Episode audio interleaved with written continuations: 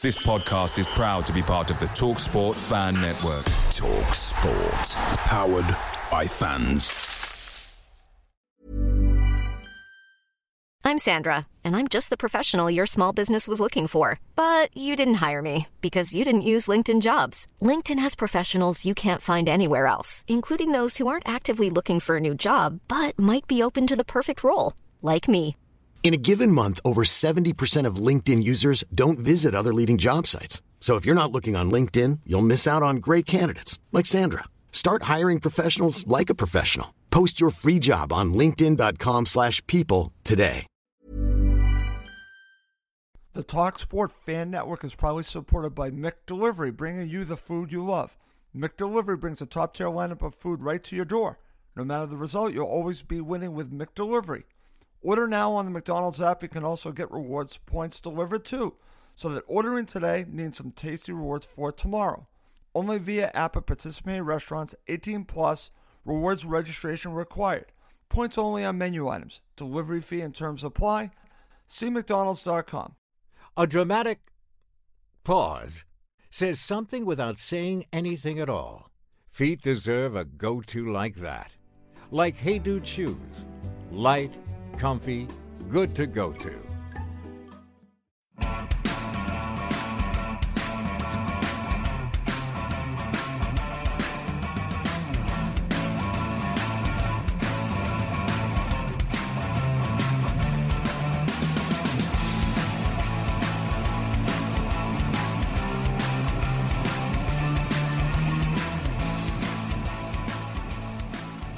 Welcome again to Cottage Talk. I am Russ Goldman, and joining me right now is Max Cohen. This is our post-match show of Fulham's 3-0 loss to Manchester United at Craven Cottage on Saturday.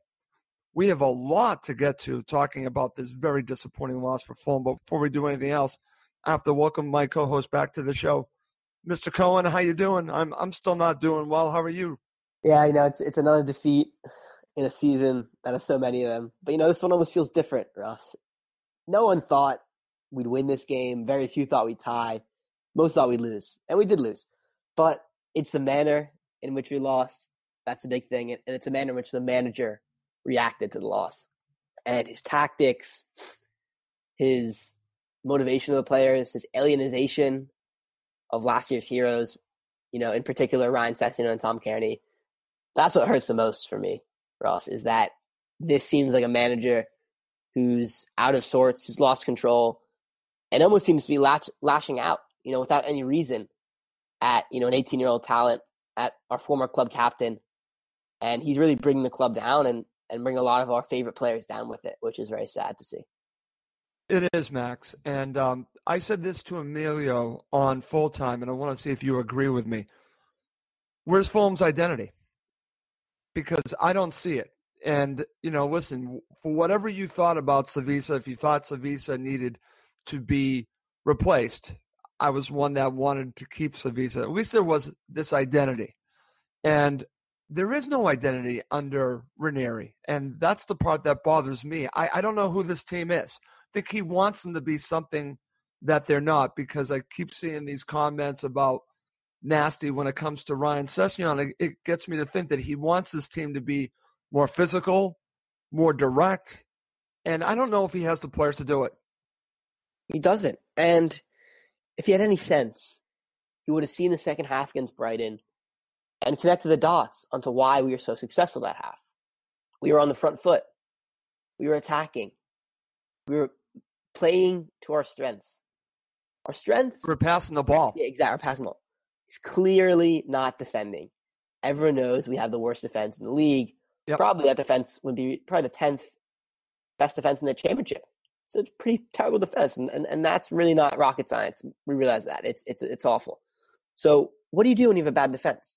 Do you play five at the back and try to sit back and absorb pressure and invite those defenders to make mistakes, which you know they'll make and make and make and make again?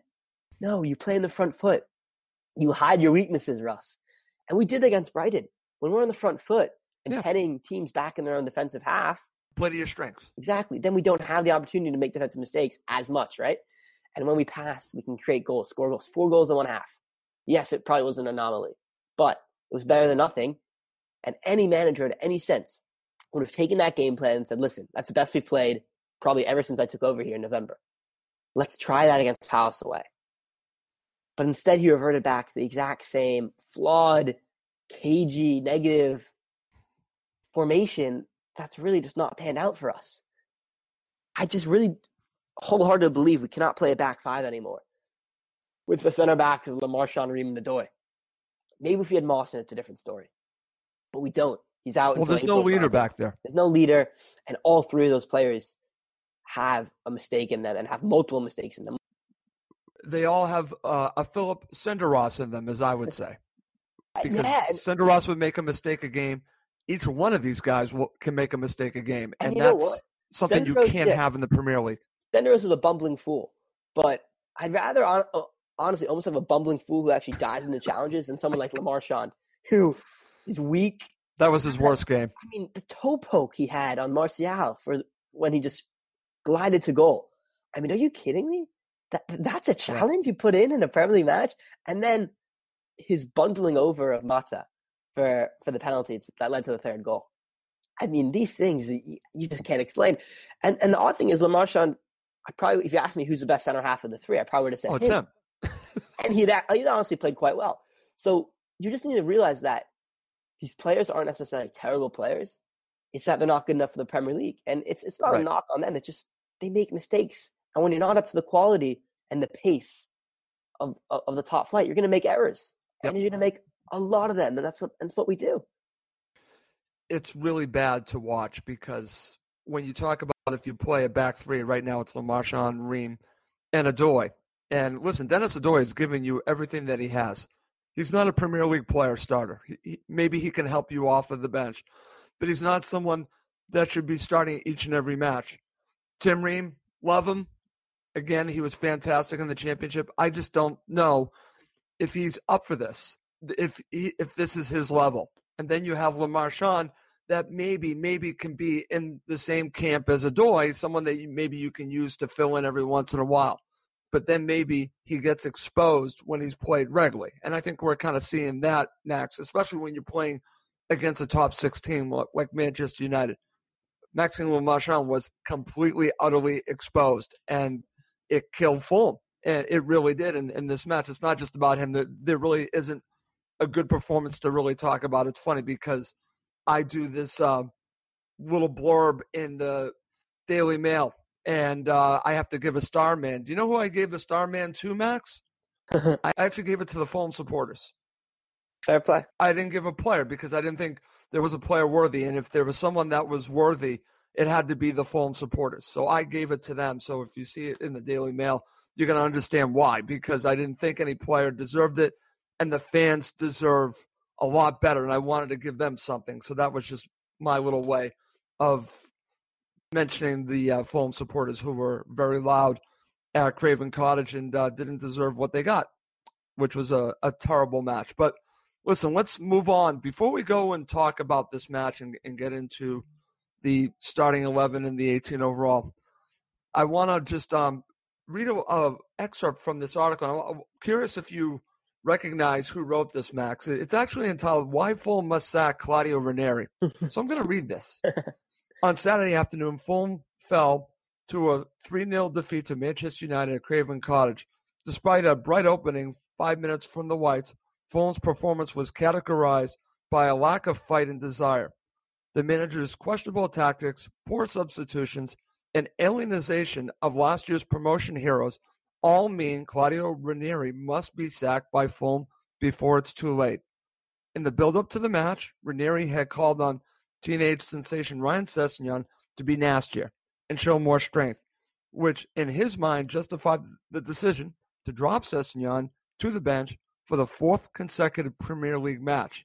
However, Ranieri started the lethargic Andre Schurrle, who failed to properly trap back in defense while leaving right back Dennis Odoi exposed all match. Okay, there's a lot more to this article, but I think that just gives you a taste of what the writer has to say. And Max, who's the writer of this article? oh, it's a great piece, great writing. you know that, that that was me last last uh, last night, and yeah, it was it was a tough one to write. You know because, as I said on Twitter, I had been an initial supporter of Ranieri. I'd been someone who said, this is something we need at Fulham. This is a good appointment. And I'm going out there and saying I was wrong. You know, a lot of people are doing that now, and and it's fair because it's very clear he's not the right man for the job. Uh, I mentioned there, you know, the tactics, the decision making with regards to Sessegnon, and it's infuriating because I also saw on social media a really good point, which is the way Ranieri refers to Sessegnon versus the way Jokanovic referred to him. Jokanovic would always say, listen, he, he's young, but he's a man. I see him as a player on my team just like anyone else. I treat him as an equal. Ranieri always seems to refer to him as a young boy who needs to improve, who's not nasty enough, who's not fit enough, who doesn't have the form, as we just seen, you know, after the match yesterday. Yep. And it's just so counterproductive. I mean, it's it's it's really baffling to see a manager degrade the confidence so publicly of one of his best assets and a player who no one can ever question his passion and desire for Fulham Football Club. That's the big thing, right? I think you can criticize Sessegnon failure for his form this season because how about doing it privately and not doing it publicly? Yeah. And it's been tougher to adapt to the Premier League. That's no secret. Yeah. But to question his nastiness, yeah. out of all the things you can criticize Sessegnon for, I would never say that because although he's not the biggest guy, I'd say he's always someone who's going to run into a challenge. He actually his low center of gravity gives him a lot of strength. We've seen him outmuscle players. We've seen him drift into positions and score goals because he has that instinct. Don't tell me Ryan Sessegnon isn't nasty. I think that's just insulting to him and insulting to the fans. And if that's his justification for playing, oh, the nasty, oh yeah, really known for going to the challenge and playing hard, Andre Schurrle, or you know, oh, the really hard tackling and snappy Luciano Vietto. Yeah. I mean, give me a break, Ranieri. That's just that's just a joke. That's farcical. Listen, I don't get it, Max, and that's why that stands out to what you wrote about because it, it, it makes no sense to me. And I'm always one that I want to say about a player. Say it to the player. Don't make it public. The fact that this is not good at all in, in my book, and also a strike against that manager for me, because I would rather him not, not do that, because I think it also hurts the player with it being so public. This is a talented player that has an extremely bright future. We all know this, and he should be playing. The fact that he hasn't started, I believe you wrote the last four matches. Yeah, there's Burnley, something wrong there. Burnley was the last match. Yeah. Okay, really something wrong there. Maybe he shouldn't be starting each and every match, but he should be much more involved than he is because it's Ranieri's job to get the most out of him. He's the coach. If he's not getting the most out of him, well, I think some of that goes to him, and he wants him to be something that he's not. More nasty? Come on. Would you be saying that to Andre Schurrle? Would you be saying that to Luciano Vietto? In fact, Max, I'm going to go back to you because I was thinking about this this morning. If he's pointing at Ryan Sessegnon to be more nasty, tell me the nasty players that are regularly playing for Fulham. two of them. I can think of me, Alexander Mitrovic yeah. and Calum Chambers. Name me another player. Name me yeah. another player that plays nasty. Yeah, I, I, I think that's a great point. We're lacking those players, and, and that's that's a huge problem with the squad is that we don't have players who, you know, really play with aggression, right? Not to say they don't care, but they don't play with no, aggression. they care. And and and to single out Sessegnon out of the rest is is wholly unfair, and, and I think just it's almost like he has a personal agenda against him because well, Sessegnon, right. he's he's going to leave Fulham at some point, and, and it's going to be a sad yes. day. But if this is really, sadly, I'm going to say this is what I believe.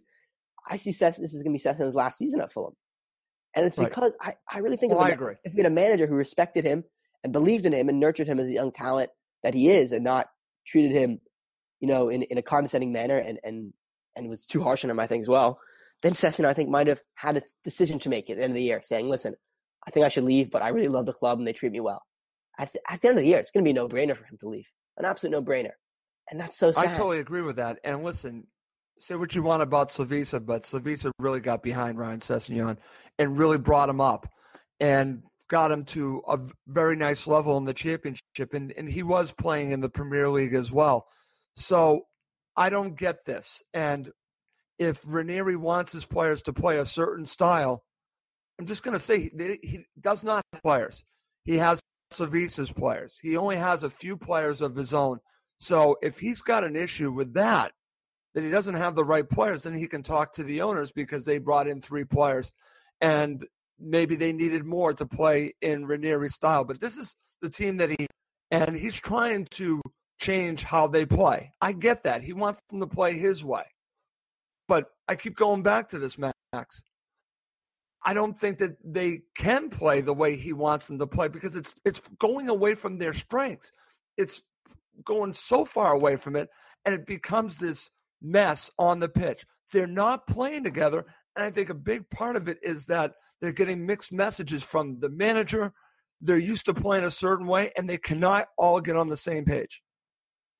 I, I, I just don't understand it. You're completely right, Russ. It's, there's to pick on out of all the players who don't who aren't nasty, right? Out of all the players he picks on Sessegnon, the player that clearly inspires the fans the most, that whenever he's on the pitch, he makes something happen, I think, and honestly inspires confidence in the supporters.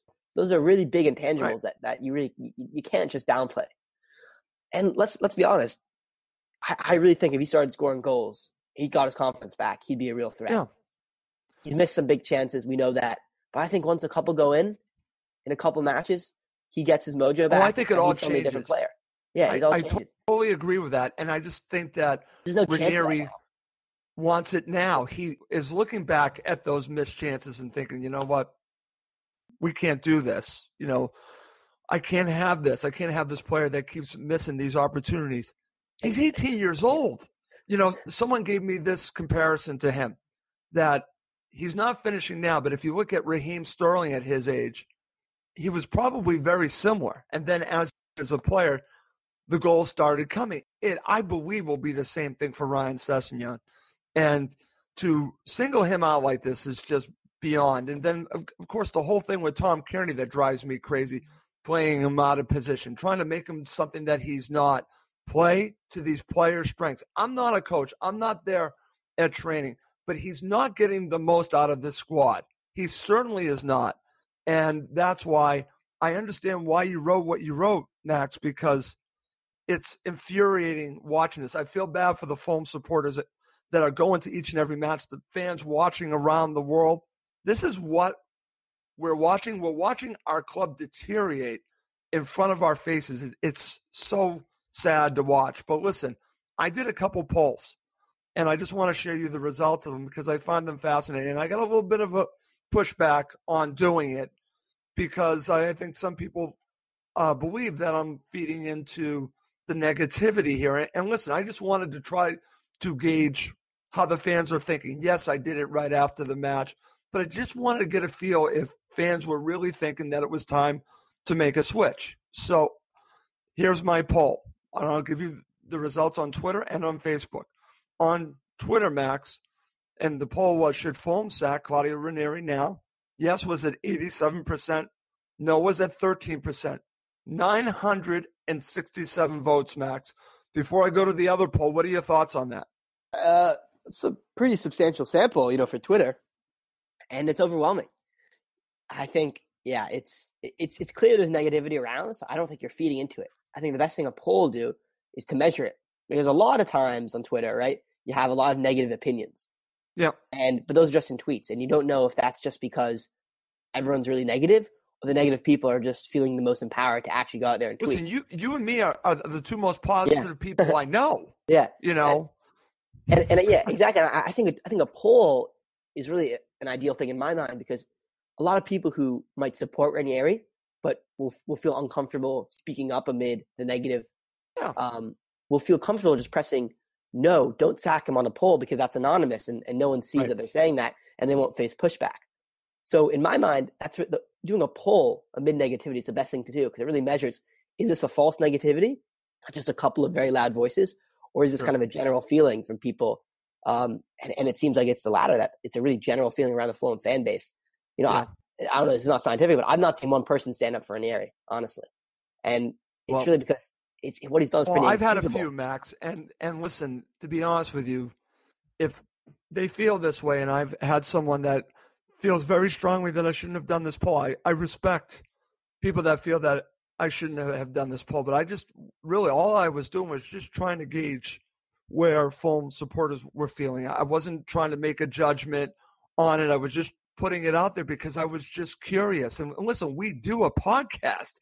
So I wanted to use something like that in a podcast to find out what fans are thinking. And a poll is a great way to do that. So that's all I did. Maybe my timing was kind of rough because I did it right after the match, but I've had a lot of votes way after the match. And listen, I've got another poll that I did on the Cause Talk Facebook page, and this is 789 votes.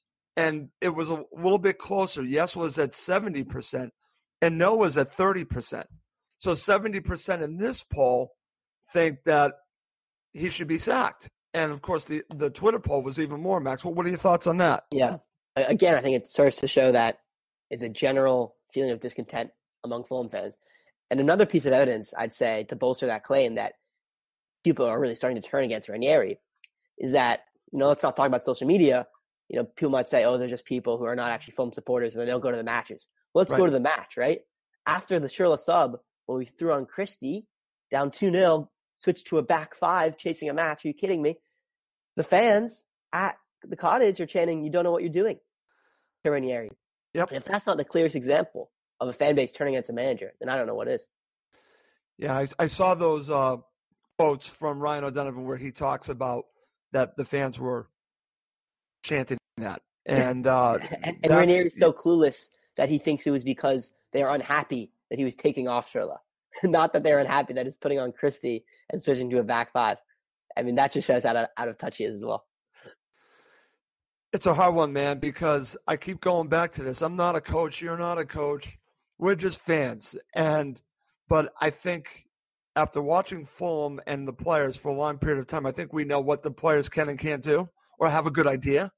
And when you watch a manager put players on that it just doesn't seem to be the right place to put a player on or the right skill set, he shouldn't be playing in this position. It really irritates the fans of me, it, it irritates me because it's like I can see it. Why can't you see it?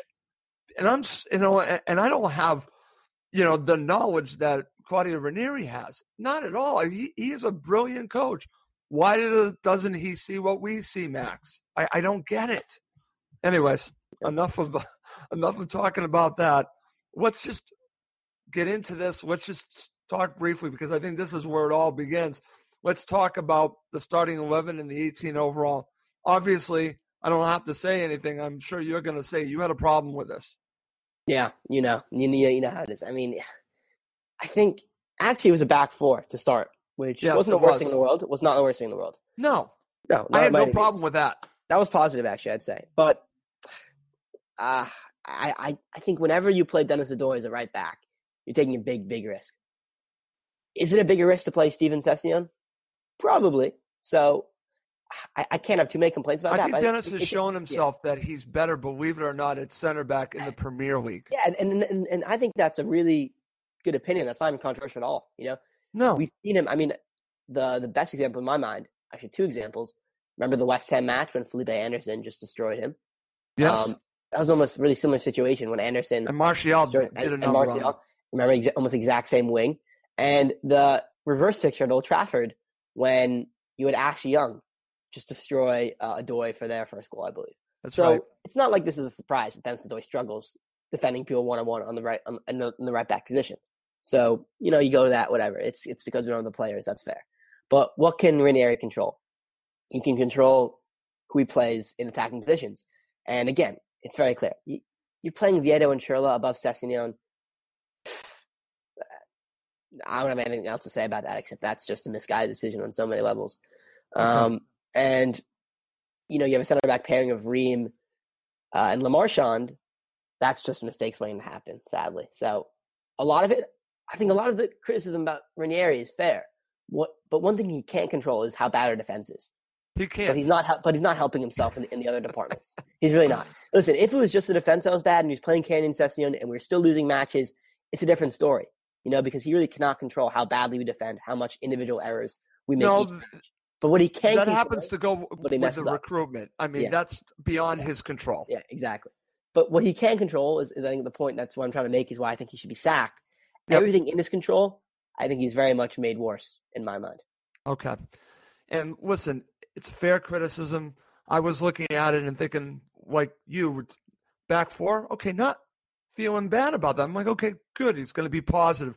But as Emilio said, it really was almost like a front four. And uh, against Manchester United, maybe that was even too aggressive at times. You know, again, when you have our fullbacks the way that they are, especially Dennis Odoi, just got abused in this match. It just it didn't work. And then, you know, your center back pairing is Tim Ream and Maxime Le Marchand. And like I said, a mistake waiting to happen, it was going to end badly, and and it did.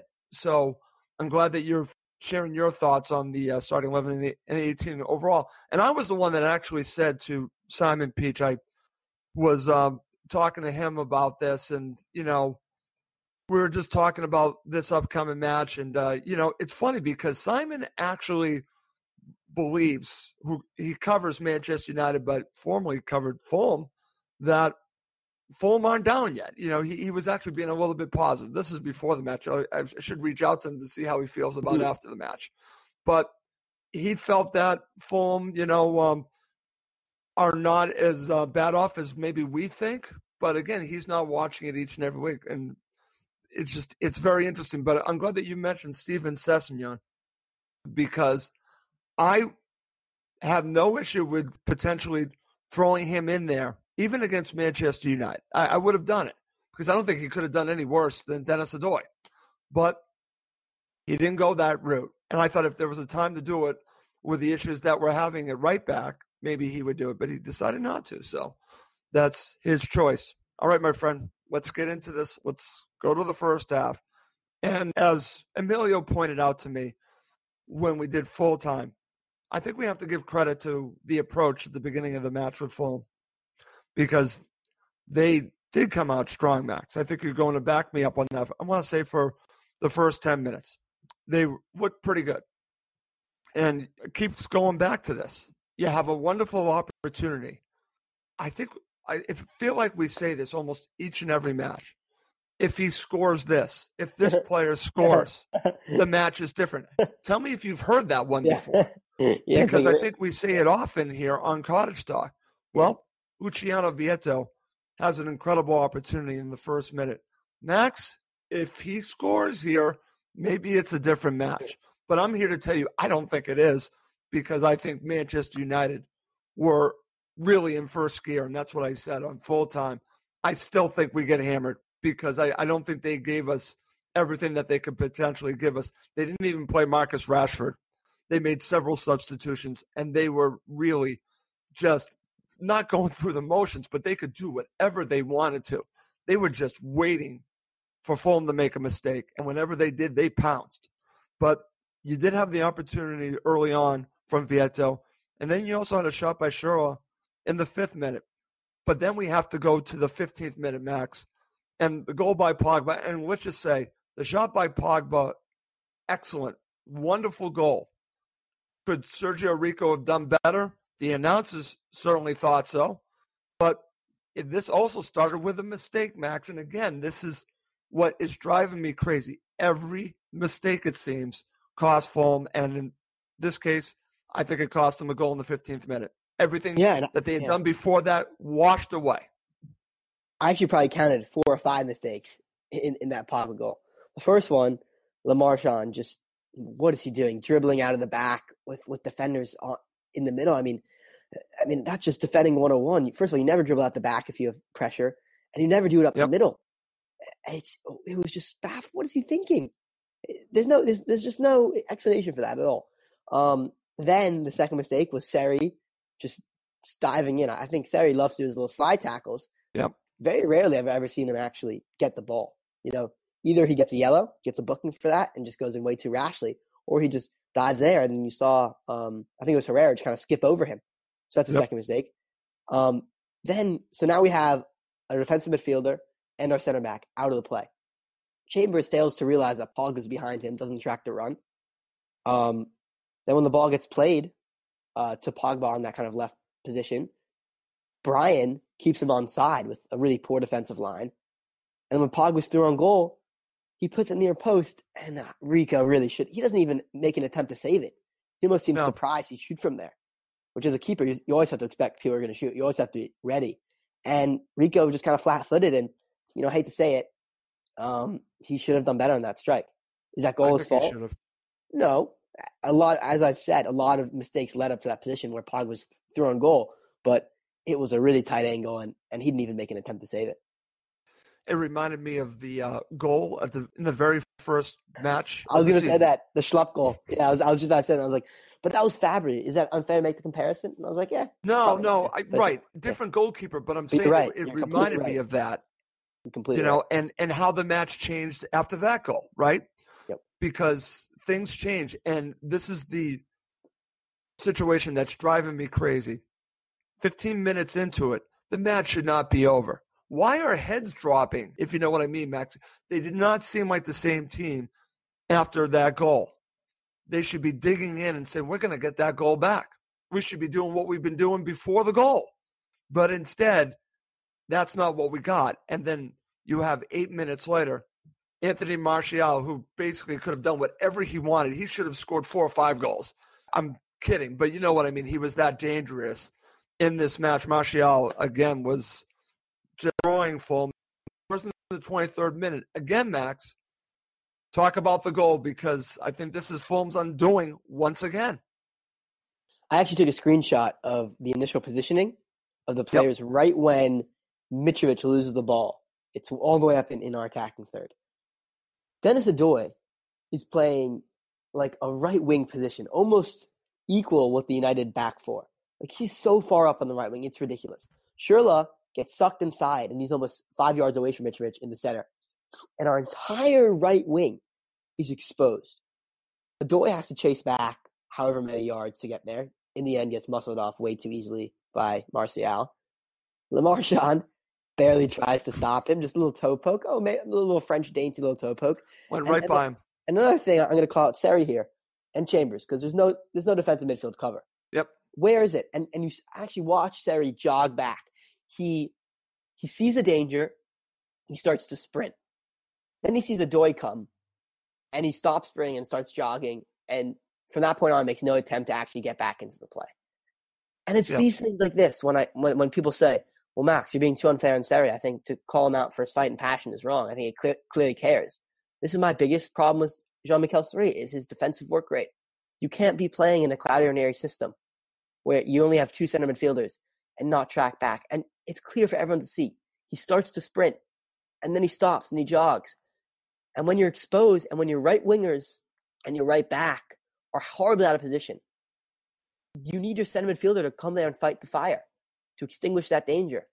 And when you have luxury players like Seri, you don't want to track back, you don't want to put in that, that extra work, you're going to get exposed. And honestly, the defense is a, is a shambles. But I'm going to go back to this point I made, you know, a couple weeks ago. It's as much of the fault of the central midfield cover, the lack yep. of central midfield cover, that's contributing to our terrible defensive record. It's a great point, Max, because, you know, it's funny. I think about this, and, you know, I love Kevin McDonald. Kevin McDonald isn't good enough for the Premier League. But, and I think that Callum Chambers is doing a good job, but they need a, his type of leadership. You know, again, someone that can really just really get everyone together on the same page, make sure that everyone's doing their job. I think they're missing leadership, especially, you know, again, central midfield, like I said, Callum Chambers is doing a good job, but they need to be doing the defensive part of their job as well. So I'm glad that you're talking about that. I'm talking about both because they need to be present to snuff out the danger. And uh, if you're going to be doing part of your job, you need to be doing all of your job. So I'm glad that you are talking about central midfield. All right. So let's go on a little bit further. Fulham actually had had an opportunity late in the half, a, a shot by Callum Chambers. But the half ends down 2 0. So the second half begins. And there's a change in the second half, Max. You've written about this. So let's talk about this. Into the second half, you have Andre Schürrle coming off and Cyrus Christie coming on. And Fulham then go to a back five again. They go to three at the back. Thoughts about this? Uh, You were not happy with this move, I know. Yeah, it, it was just a, it was just a really counterproductive measure because when you're 2 0 down, you're chasing the match. Why do you, if you're going to be more attacking, Be more attacking. Don't put on Cyrus Christie, who we know cannot attack for his life. So, and and after that that substitution, I saw no change almost. Yep. I saw regression in the way we played. And when you you have three subs in a match and you use your first sub to put on, uh, I think one of honestly one of our worst players. No fault Cyrus Christie, but he's one of our worst players. That's that's just such questionable judgment, such questionable judgment, and you have to ask the manager seriously, what are you thinking? You know. Yeah. One thing I want to say about this because uh, someone contacted me about this, and um, we've talked about this on the show. Listen, you pay your money, you have a right to do whatever you want to do when you're there with, legally. I mean, you can do what you want. You want to scream, you want to yell. That's your right. If you're asking me, if I was there, I would not be booing Cyrus Christie. That's just me. And I was told he was booed when he came on. Why are you booing him? It's not going to help the situation with Cyrus Christie. He's already under pressure, and now you're going to boo him? Max, maybe you disagree with me. I've never been one to boo my own players. I'm 100% with you. I don't condone, no one can ever condone that. That's just wrong. Um, I remember the, the Kamara thing when I was in the stadium for that, and they were booing him. And even though that was really extenuating circumstances, that's also 100% wrong. Yeah. Um, it's just counterproductive. You might not like him, and, and I certainly don't. I know a lot of fans don't. But at the end of the day, he's a Fulham player. And when exactly. he steps on the pitch, you get behind him. You get behind the lads, no matter what you think of them, because they're going to go out there and they're going to try to win. They're not going to do it well. We know that. It's Fulham. But they're at least going to try. And that's the most important thing. And you cannot ever boo a player because once he steps on the pitch, he knows the fans have turned against him. And I can't right. even imagine what that does to someone's confidence who's already struggling to know that their own fans, their own fans don't even like them. Right. And listen, Cyrus Christie isn't good enough for the Premier League, okay? But Cyrus Christie is out there trying. Doesn't want to play bad. Denis Odoi gives you everything that he can. He's not Premier League quality. Seriously, he just isn't. Tim Ream, love Tim Ream. Going through the, the defense again.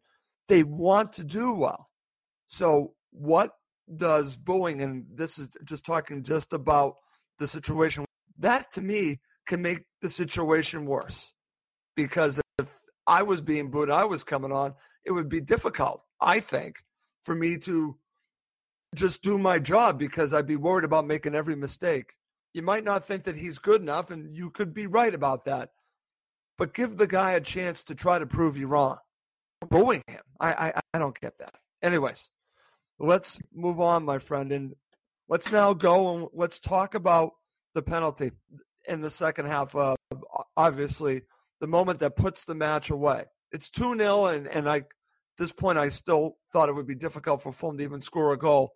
But unfortunately, the penalty that Manchester United score with Pogba makes score 3 0 and match is over. But what did you make of the penalty?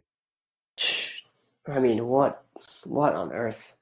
What on earth is that? Is that from Le Marchand? I mean, he's chasing him, he's chasing him, and then he releases the ball, and then that's when you put in the challenge, and just like the wrong side just bundle into him it was so clumsy that I almost thought, you know, you know, surely this accident actually happened. I thought my eyes were deceiving me because it just was such a schoolboy error. And that's what the announcers kept saying. And they were completely right. It was just a litany of disgraceful, inexcusable errors. Um, and we've come we've become accustomed to that, sadly. That, you know, when it happened, they pointed to the penalty spot. It was just it was just a farce. You know, you, you didn't even feel angry. I almost like laughed because it was it was so it was so embarrassing how we're defending. Um, and the penalty itself, you know, Rico actually got dives the right way. Second week in a row, he's dived the right way, but you know, can't quite seem to save it. And it was very well struck by Pogba. Fair play to him. He shortened right. up his long run up just for us, so that was nice. Um, but yeah, it was the third goal. Once that that's just such a nail in the coffin, and it was the worst thing because there's still 25 minutes to play. And you know, the, the, announcers referenced the Villa comeback against Sheffield yes, United on Friday night, and I'm thinking, you know, that's the championship for you. Those things don't happen in the Premier League. well, what's interesting, Matt, I'm going to share with you uh, a couple of opportunities for Fulham in the 73rd minute. You have the header from Mitro. And what's interesting is that you probably heard this too. The announcers were saying, oh, it was an easy save by De Gea. I'm like, no, I don't think it was that easy of a save. I thought that was a good opportunity from Mitro. I, I disagree with the commentary about that opportunity for Fulham. And then in the 76th minute, again, this just shows things aren't going your way. Ryan Babel hits the post Ugh. and he should have scored there. But at that point, Max, it's 3 0. I mean, what else is really going to come from it? You're playing for pride. You you know you're you're looking to try to make it better, and uh, unfortunately they couldn't score. And and oh by the way, I also want to mention that during the second half, you have Ryan Sessegnon coming on, and also Tom Cairney. But the fact that they both came on fairly late just shows you how the manager feels about both of these players, because at the times that they came on, the match was over, right? Match is over. That's almost that's almost you know an insult to me for them. You bring on players you don't really care about once you know it's three 0 down and it's done. Only then did you bring on your two most influential substitutes when the matches are done and dusted, fifteen minutes ago. I mean, that's just that's that's that's not how you treat players. It's not just it's not that's not even smart management. You wait until the match is over to bring on Sess and Cairney, really? That, that was honestly the thing that keeps bothering me. You know, a day later, is that Yeah. blatant disregard for what the players mean to Fulham, but also it's not even about what they mean to the fans. These are two players who could offer so much to the current squad, and they're just Right. being frozen out. It's crazy. Tom Cairney comes on in the 77th minute. Ryan Sessegnon comes on in the 81st minute. Max, the penalty from Pogba, their third goal, comes in the 65th minute. So I generally and usually think about the 60, 65th minute is usually other substitutions happen with 30 minutes to go or 25 minutes to go. And these two substitutions both came after the fact when the match is pretty much over. At that point, it's really like you said, why? Why do it at that point? You know, Yeah. you know, I mean, that's it, there was an opportunity earlier on to do it, but you did it late. To two players that were both influential in Fulham getting into the Premier League. Oh, by the way, they both were involved in the goal that put Fulham in the Premier League.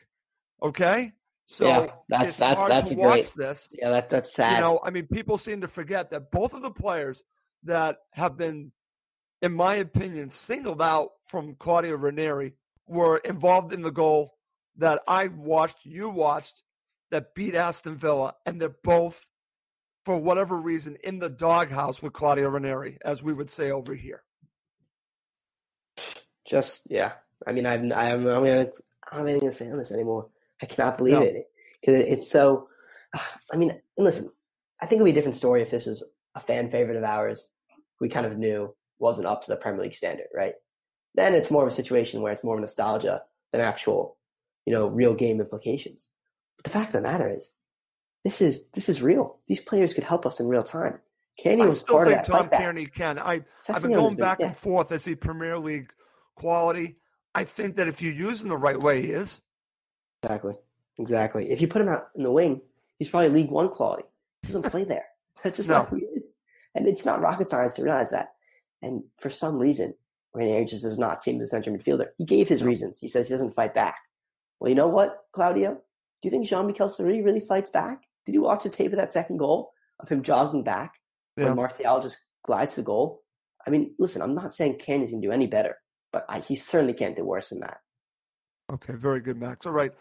The match ends 3 0 and a very disappointing loss for Fulham. But let's now look at the full time stats, get your thoughts on it. And the first one jumps out. Fulham had more possession than Manchester United, 51% to 49%. But I think some of this has to do with the fact that Manchester United were just sitting back in the second half, just waiting for Fulham to make a mistake, which they ended up doing. Total shots, 15 apiece. Both teams had 15 shots on target. Manchester United have more, seven to three. Corners, five to four in favor of Fulham. Crosses, 22 to 19 in favor of Fulham. Let's look at attempted passes, 503 to 483 in favor of Fulham. Passing accuracy, 77% for Fulham, 78% for Manchester United. Fouls, 14 for Fulham and 9 for Manchester United. All right, my friend, what stands out to you from the full time stats? you know, they're, they're not that bad. We possessed the ball well, we passed well, but honestly tells a false story because I can't remember any really threatening areas of the match, and those were attacking possession.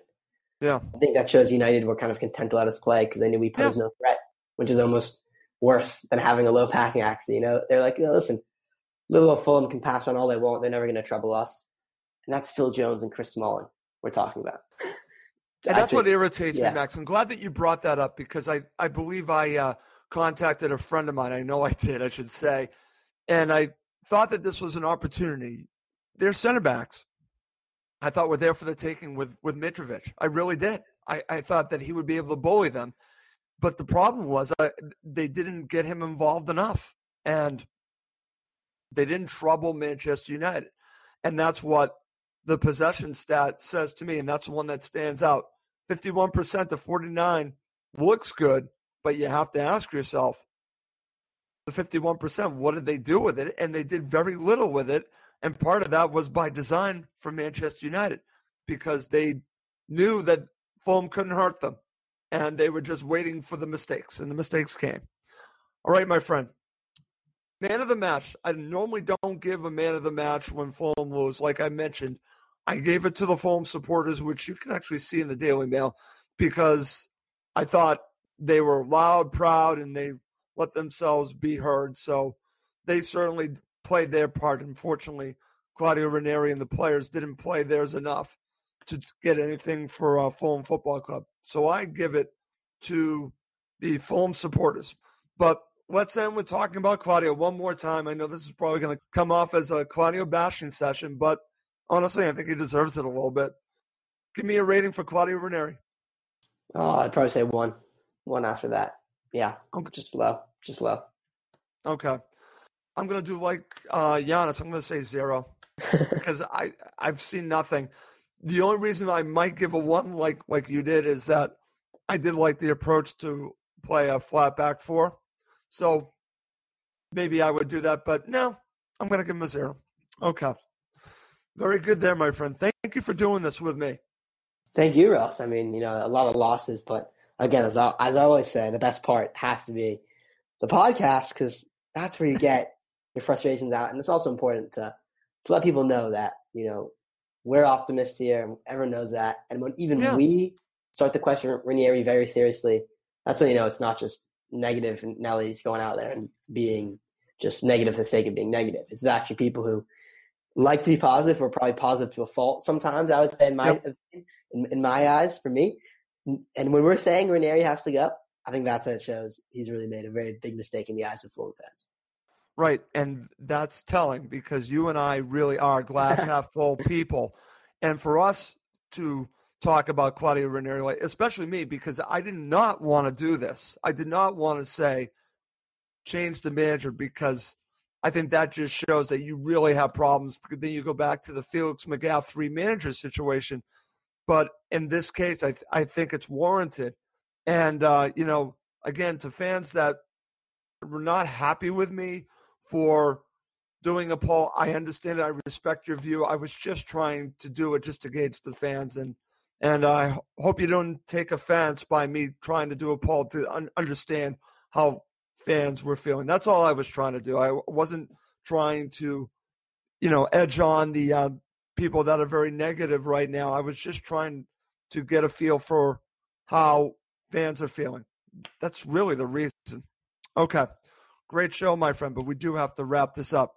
For my co host, Max Cohen from the boot room, my name is Russ Coleman. Thank you as always for listening to Cottage Talk. It's the 90th minute and all to play for at the end of the match. All your mates are around. You've got your McNugget share boxes ready to go. Your mates already got booked for double dipping, and you steal the last nugget, snatching all three points. Perfect.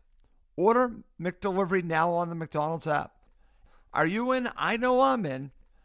At participating restaurants, 18 plus, serving times, delivery fee, and terms apply. See McDonald's.com. And there it is. That's as good as it gets on this stage. Nissan Townstar EV strikes again. It's an unstoppable van. Unstoppable. No, just fantastic. You can actually see the Pro Pilot technology in action. Effortless parallel parking. It moves with all the confidence that comes with a five year warranty. And with a bench full of all star van experts, there's real strength in depth here. That's all star quality. Search Nissan Townstar EV and visit your local All Star Van Centre to see for yourself. Terms and conditions apply. Five years or 100,000 miles, whichever comes first. ProPilot is an advanced driver assist technology. Driver's responsibility to stay alert, drive safely, and control vehicle at all times. This podcast is proud to be part of the TalkSport Fan Network. Talk Sport. Powered by fans.